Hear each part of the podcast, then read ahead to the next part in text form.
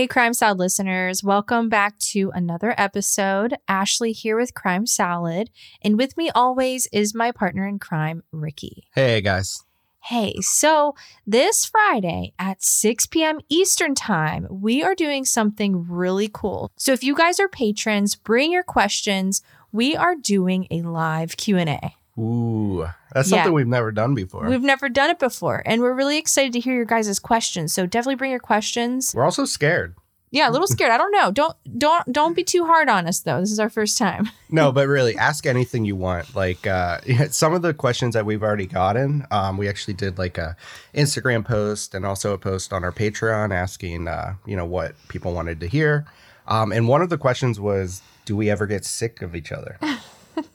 Which I think is like a funny. It's kind of a funny thing because we do everything together. Like, Everything. like we both Like, we both work from home. we both sleep in the same bed. well yeah we we pet the same dogs no but it's it's one of those things that it's like we work so much together so it's like with the podcast and work and family life and everything it's it's nonstop so But we'll save that answer for the Q and A. yeah it might be a heated Yeah, no. We might get into it. No. no but if, if you're uh if you're not a patron already um you can actually head over to patreon.com slash crime salad podcast uh, we have two tiers right now. We have a one dollar tier and a three dollar tier. Um, so you can actually get with the three dollar tier um, some of our older episodes like our back catalog that's no longer available. Catherine Knight, catherine knight uh, which was our second ever ep- episode. Diane Downs was our first, right? diane downs Diane was the first and the, the intro to our our theme song we get a lot of hate about a little bit. So this week we wanted to give a shout out to our new patrons. We have Dawn who gave us a hundred dollar That's pledge. oh my god, that's It's- amazing. yeah, that pays for like a lot of stuff for the podcast. Just that one donation alone, Or a steak dinner. or or a steak dinner. we also have Jeanette. Thank you guys so much. It's seriously amazing. Like Your guys' support, support is truly amazing. Like, definitely. we really can't do it without you. It's definitely what drives us to just keep doing this podcast. Yep. And we also have some new things coming. Um, I think after the baby's born, we're going to start up bonus episodes. So a lot of people have been wanting that. You know, we'll probably just add it to like the $3 tier. I'm not sure if we're adding any new tiers yet, but definitely want to keep growing, expanding, and, and making this Patreon experience exactly what you guys are wanting. So make sure, you know, you message us, say hi. If, you know, if you have a request, like Yeah. go ahead. Definitely. So today we are covering the missing case of Jill Meagher. And this case was sent to us by Steph from Melbourne, Australia. So if you have a case that happened in your hometown or nearby, we would love to hear about it. So send us a DM on our Instagram. Imagine you're at a local bar and you're out having a fun night drinking, just having a pure, organic, fun night out with friends, enjoying life. As the night starts to end, it's getting late, so you walk home, knowing you're only blocks away from where you live. You're alone, hearing only the cars in the streets and the sound of your shoes stepping on the sidewalk.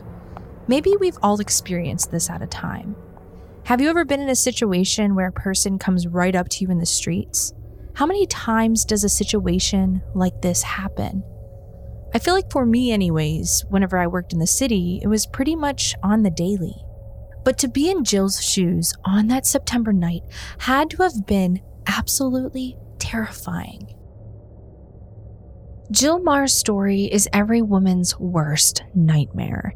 In Brunswick, Melbourne, Jill was wrapping up a great night out with friends and was on her less than a half a mile walk home when she was attacked, raped, and murdered by a man she has never met before.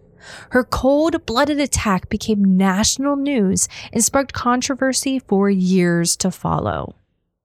Gillian McKeon, or Jill as she was known to by her friends and family, was born on the day before Halloween in 1982 in Drogheda County, Louth, Ireland. Rather than staying in the larger city of Drogheda, Jill spent her childhood in Termonfeckin, a small village of less than 2,000 people with a history dating back to the 7th century. But when she turned nine, her father, George McKeon, was offered a job in Perth, Australia. Jill, George, her mother Edith, and brother Michael made the cross continent move together and stayed in Perth for six years.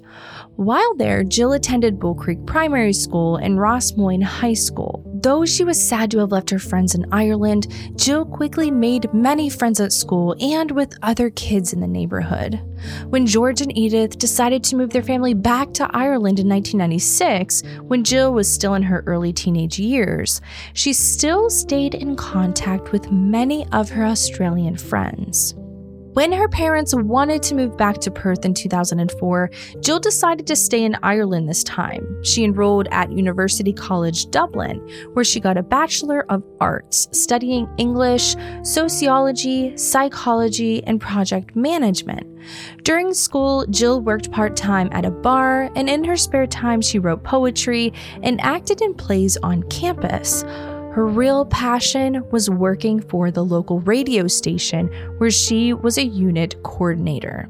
On the first day of school at UCD in 2001, she met Tom Meagher, and the pair became inseparable. They married in 2008 in a small ceremony in Wicklow, Ireland. Tom was happy to travel with Jill as she navigated a career in television and radio before finally settling on a job with the Australian Broadcasting Corporation, known as ABC. At ABC, her role was usually administrative, but she occasionally was on air at the 774 ABC Melbourne radio station.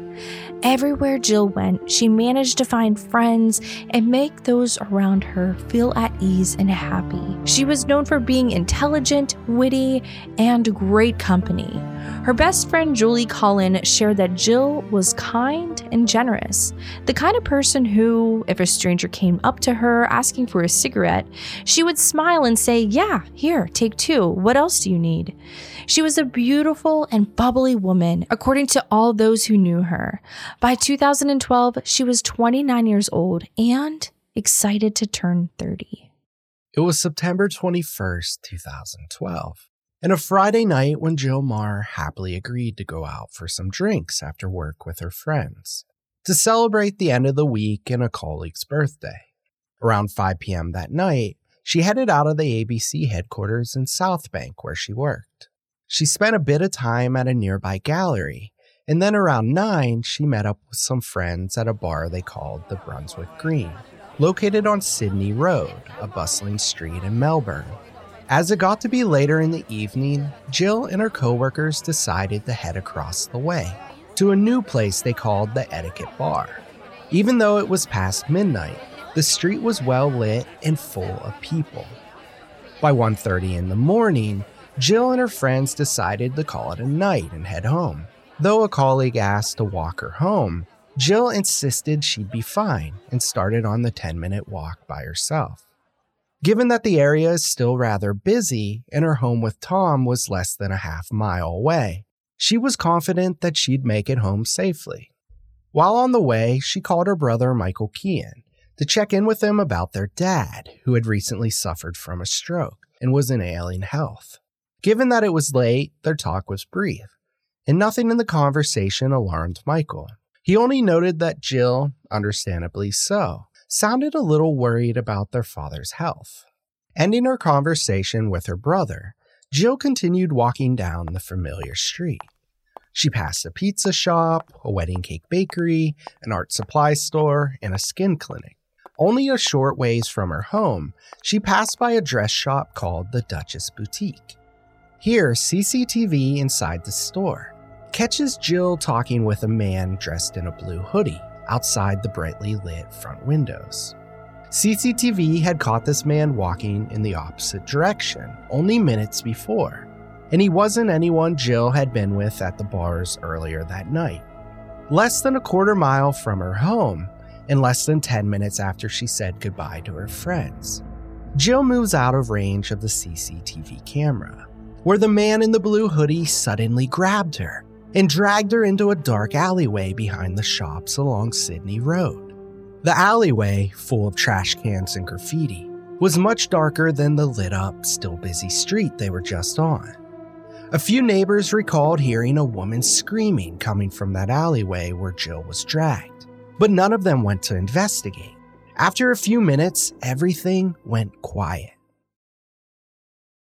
A short while later, a little after two in the morning, Tom Meagher, Jill's husband, woke up to find that his wife hadn't made it back from the bar.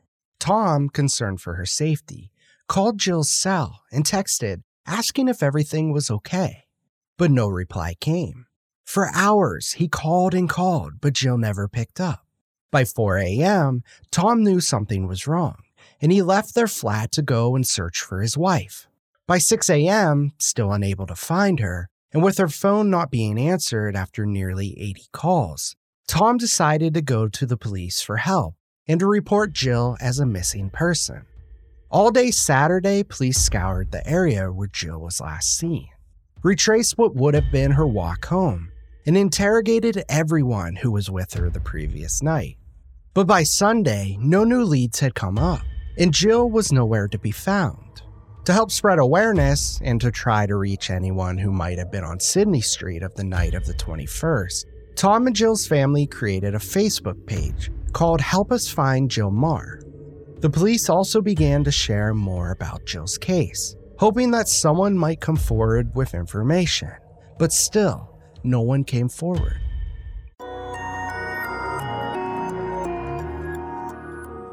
All right, guys, hear me out. I feel like for the most part, everyone listening to this podcast is of adult age. I mean, what do you think, Ricky? I mean, we are a true crime podcast. Right. And as we talked about on the show before, our relationships should add value to our lives, right? Yeah, I think. Thoughtfully designed toys for the bedroom can deepen your connection with your partner and leave everybody feeling satisfied. Dame Products is a woman owned company making the next generation of toys for intimacy. Founded by a sex educator and engineering whiz, Dame develops its products with the help of real humans and couples just like you. Their mission is to make adding toys to the bedroom less intimidating and more accessible to create better intimate experiences for all. Dame's easy to use products are made with medical grade silicone, smart design principles, and lots of love, earning glowing press from the New York Times, Wired, W Magazine, and many more. Whether you're looking to enhance intimacy or try something new with your partner, or give her a gift to encourage self exploration, Dame has a toy that is sure to please. If you're unsure of what you're looking for, you can take their product quiz for product suggestions tailored to you and your partner. And Ricky, do you want to know the best part? I do. Dame offers three year warranties and hassle free returns within 60 days, so satisfaction is literally guaranteed. Go to dameproducts.com slash crime salad today for 15% off site wide. Again, go to dameproducts.com slash crime salad today for 15% off site wide. Early in the morning on Monday, about 48 hours after she was reported missing by her husband, Jill's purse was found in an alleyway on Hope Street, the last street she would have turned down on her walk home. Given that they had already searched this area multiple times, police found this incredibly suspicious. Had the bag been dropped by Jill on Friday night, they would have found it right away during the initial sweep of the area. With Jill's purse found so much later, investigators believe that someone must have returned to drop off the bag. And if someone was planning her purse now, it became much more likely that foul play was involved.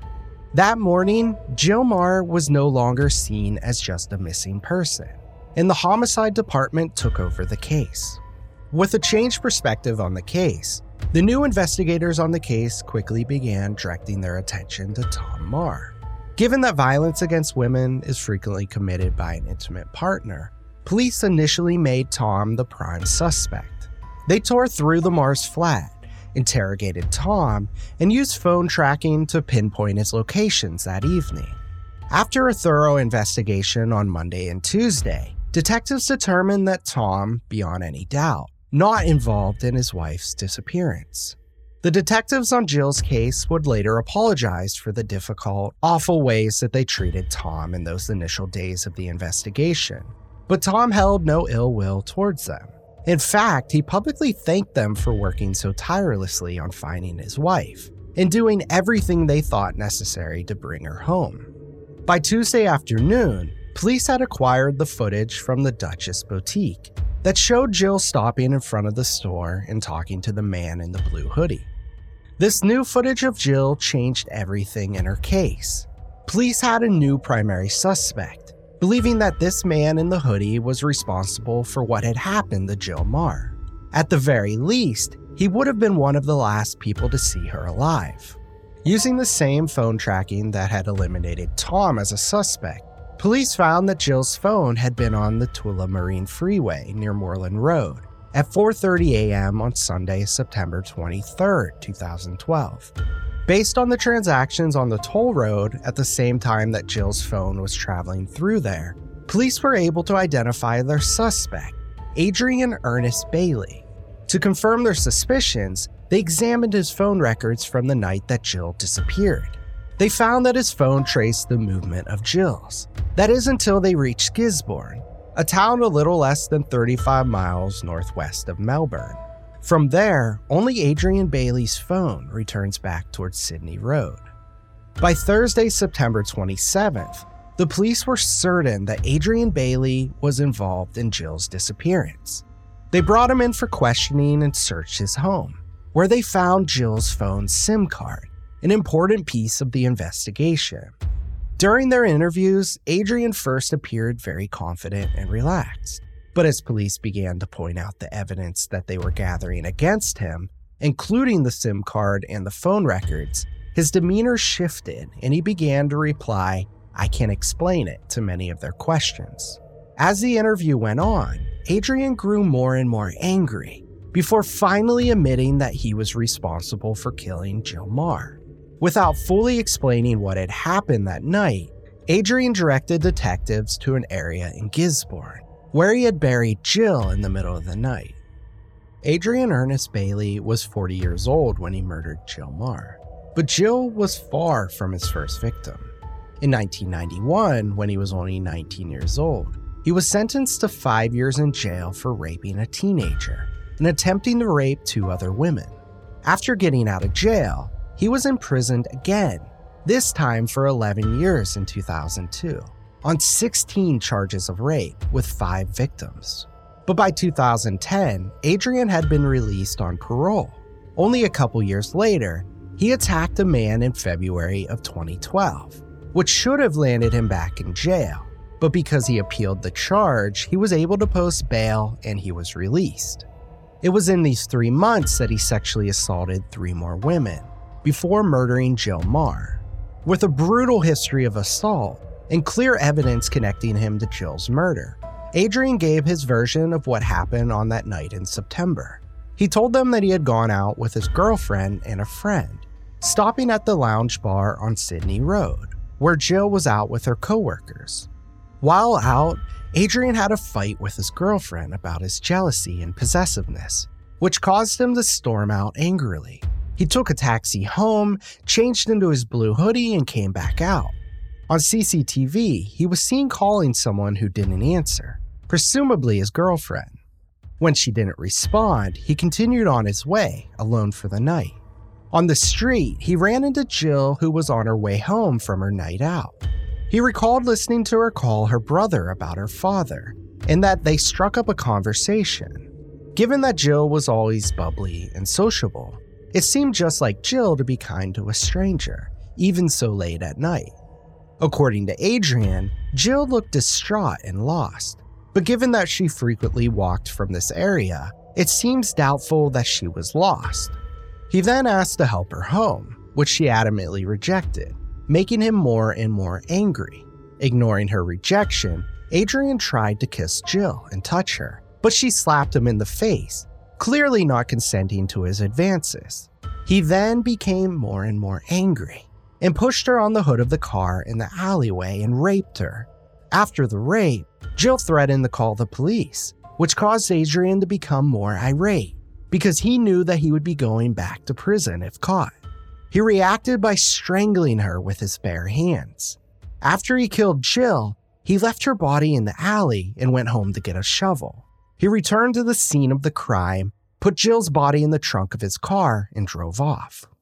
Initially, Adrian seemed to want to fight the charges of murder and the three counts of rape. He pleaded not guilty at the first part of the trial in March 2013. However, the following month, he changed his plea to guilty. Given that he had pleaded guilty, it was up to a judge, rather than a jury, to determine his sentencing. During the hearing to determine how long he would be jailed, victim impact statements were read. These statements show how deeply Jill's murder has affected those in her life. These received some media attention as many of her colleagues at ABC submitted theirs. Many of these people have looked for counseling after her death to cope with it. The Supreme Court judge assigned to the sentencing emphasized that Adrian had told a fargo of lies to police that delayed their investigation, and that he intentionally killed Jill, whether for sadistic pleasure or fear of being caught. For all of these reasons, Adrian Bailey was given life in prison for Jill Meagher's murder, without the possibility of parole for at least 35 years.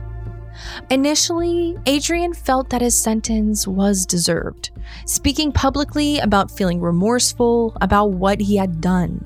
But a few months later, as the anniversary of Jill's murder approached, Adrian appealed his sentence, claiming that the non parole period was too long because he did not take perverted pleasure in her death.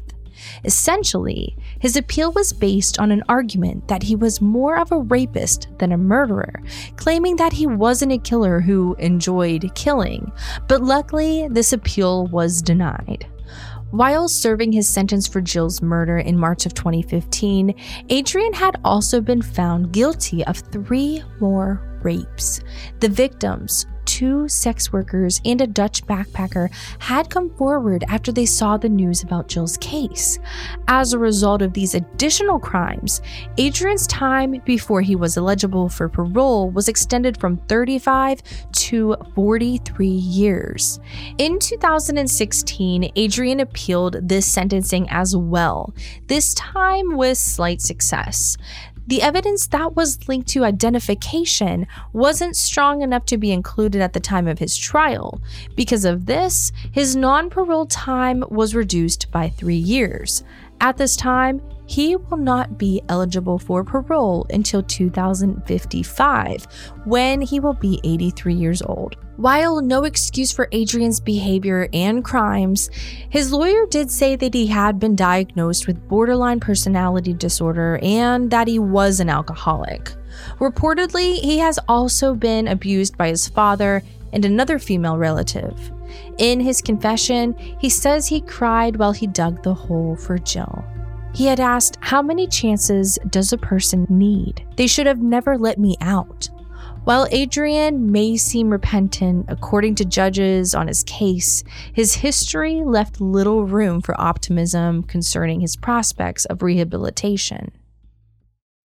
In the years since Jill was brutally attacked and killed, her case continues to receive attention. Because of the loopholes in the laws that led to Adrian Bailey not being sent back to jail after violating his parole, new legislation has been introduced that will hopefully help to keep violent men like Adrian off the streets by strengthening the requirements for parole and oversight. Tom Meagher, Jill's husband, has continued to advocate for his wife despite having moved back to his hometown in Ireland in August of 2013. He wrote an essay for the White Ribbon Movement, an organization that works to stop violence against women. In his essay, he reflects on the socially constructed myths around men who commit violence. He writes about how it is not just monsters who assault women, but their friends, acquaintances, husbands, lovers, brothers, and fathers. He recognizes how his wife's rape and murder is one of the more rare cases that fall into the trope that it is only random, violent strangers who commit such horrible acts. Rather than promoting this narrative, Tom writes that it is in Jill's memory that he works to encourage male self examination and that men need to break their silence on violence against women, asking that men confront other men who excuse sexual misconduct, make jokes about it, or fail to hold each other accountable. Jill's mother has also been using her platform to advocate for social issues after losing her daughter. Specifically, she has been speaking up against a proposed Victorian gag law. The proposed law would make it illegal for victims of sexual assault to be named publicly in cases where the offender has been found guilty. They would be fined over $8,000 and potentially face jail time. While the proposed law might have good intentions to protect victims' anonymity, for Edith McKeon, it would make it possible for her to publicly share her daughter's story. Because the law still allows the offenders to speak publicly, this would effectively silence a victim's voice. Susan Bailey, Adrian's mother, has also spoken out against the proposed gag law saying that she doesn't want her son's name to be publicized, while the victims would lose their right to come forward and share their stories. Susan has also spoken up about the failures of authorities to take her seriously when she reported to them that her son was dangerous. Susan shared on 3AW radio that she even went to his parole officer for help, but no one was willing to listen to her we have to wonder how Jill's story might have ended differently if someone had listened to Susan and taken her son off the streets before he was able to encounter Jill that night in September. Jill's story is absolutely heartbreaking. And while cases like this and the true crime genre often make it seem like violence against women is done by random monsters, we want to echo Tom Meagher's recognition that women are most often physically and sexually assaulted by men they know. If you or anyone you know is a victim of abuse, you can reach out to the National Sexual Assault Hotline at 1 800 656 HOPE. Thank you all so much for listening to this week's episode. We will see you next week. Crime Salad is a Weird Salad production. Are you kidding me? That was perfect.